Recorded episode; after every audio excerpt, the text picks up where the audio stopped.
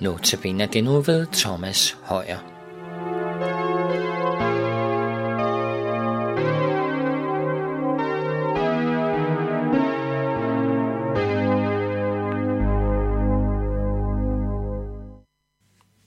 Velkommen til Notabene i Københavns Nærradio. Mit navn er Thomas Højer.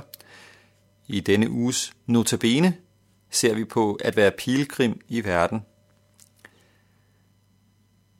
Og vi har øh, i de forløbende dage øh, set på, øh, at vi er pilgrim i verden, at det er noget, vi er kaldet til. Det er en del af Jesu kald. Følg mig. Og øh, vi har også set på, øh, hvordan være pilgrim i verden, at rejse let, at ikke have for mange og ikke for dyre ting omkring os, da vi derved risikerer at samle os skatte på jorden, i stedet for at samle os skatte i himlen.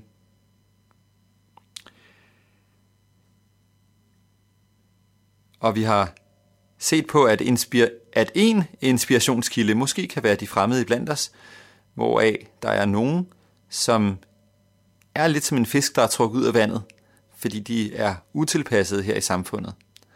Øh, og, og, og det er ikke et romantiserende, altså det, ja, det, er, det kan være svært at leve på den måde. Men det rummer en påmindelse om, at, at det ikke er sundt for os, hvis vi tilpasser os. Vi skal også leve øh, som vi skal med vores liv bekende, at vi er fremmede og udlændinge på jorden. I det 12. kapitel af Romerbrevet skriver Paulus, så formaner jeg jer, brødre, ved Guds barmhjertighed, til at bringe jeres lægemer som et levende og helligt offer, der er Gud til behag. Det skal være jeres åndelige Guds tjeneste. Og tilpas jer ikke denne verden, men lad jer forvandle ved, at sindet fornyes, så I kan skønne, hvad der er Guds vilje, det gode, det som behager ham, det fuldkommende. Paulus formaner, og det gør han som en retledning og en opmundring. Også en irettesættelse, hvis der er nogen, om man så må sige, der har glemt øh, den, denne rette vej, så er det en irettesættelse. Men også til dem, der følger den rette vej, der er det en opmundring. Det er en formaning. Keep up the good work, tror jeg, det er det, Paulus mener med det, til øh, brevets læsere. Og det er en formaning ved Guds barmhjertighed. Jeg tror, at deri ligger, at, at Paulus ikke ser det som et, et bud, øhm, en byrde. Han ser det som en frihed. Og hvorfor er det en frihed? Det er at bringe sit lægeme som et levende og helligt offer, der er Gud til behag. Ja, for det første er det jo en frihed, fordi det er at bringe sit lægeme som et levende offer. Det, altså, vi skal rent faktisk ikke dø. Øh, ja.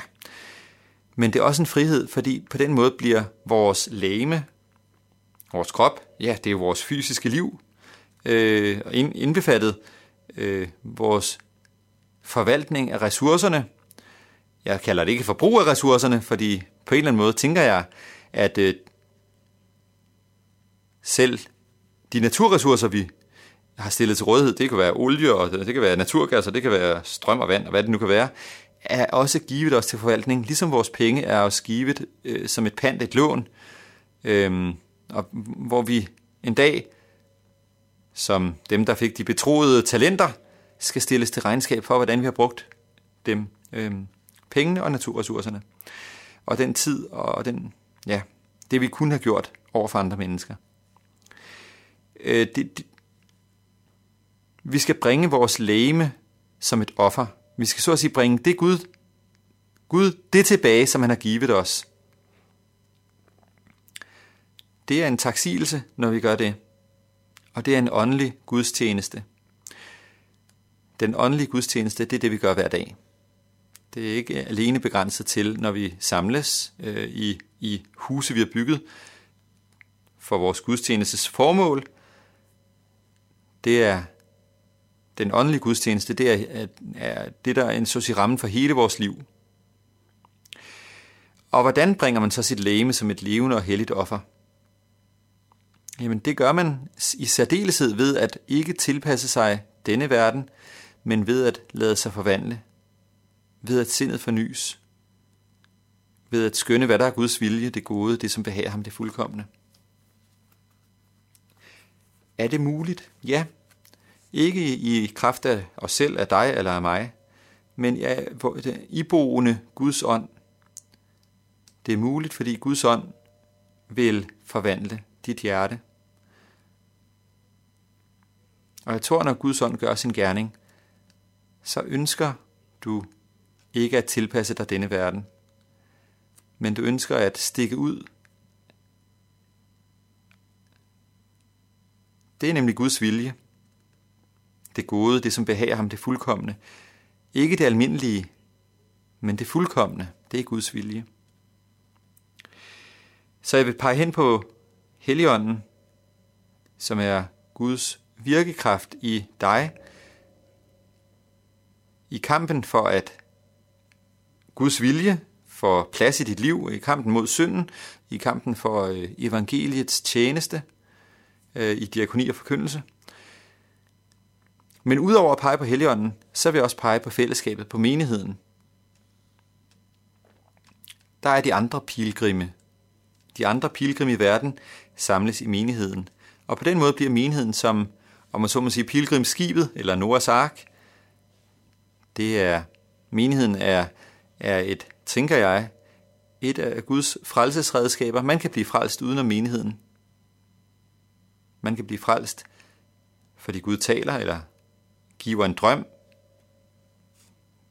Man, måske ved man ikke, hvorfor man begynder at læse Bibelen. Man kan blive frelst uden om menigheden, men man kan også blive frelst igennem menigheden, og man kan lettest blive bevaret gennem menigheden. Også selvom man blev frelst uden om menigheden, så kan man lettest blive bevaret gennem menigheden. Fordi der er andre pilgrimme på vandringen. Så vores vandring ikke bliver en vandring alene, hvor vi alene hvor man så må sige, udsættes for verdens øh, forbavselse eller kritik, øh, men hvor vi også udsættes og, og modtager andre brødre og søstres påskyndelse og retledning. Så på den måde er menigheden eller discipleflokken en stor, stor hjælp til at være pilgrim i verden. Jesus kaldte jo ikke folk individuelt jo, det gør han måske nok, men han kaldte dem ind i en discipleflok. Det er der, hvor vi også skal være.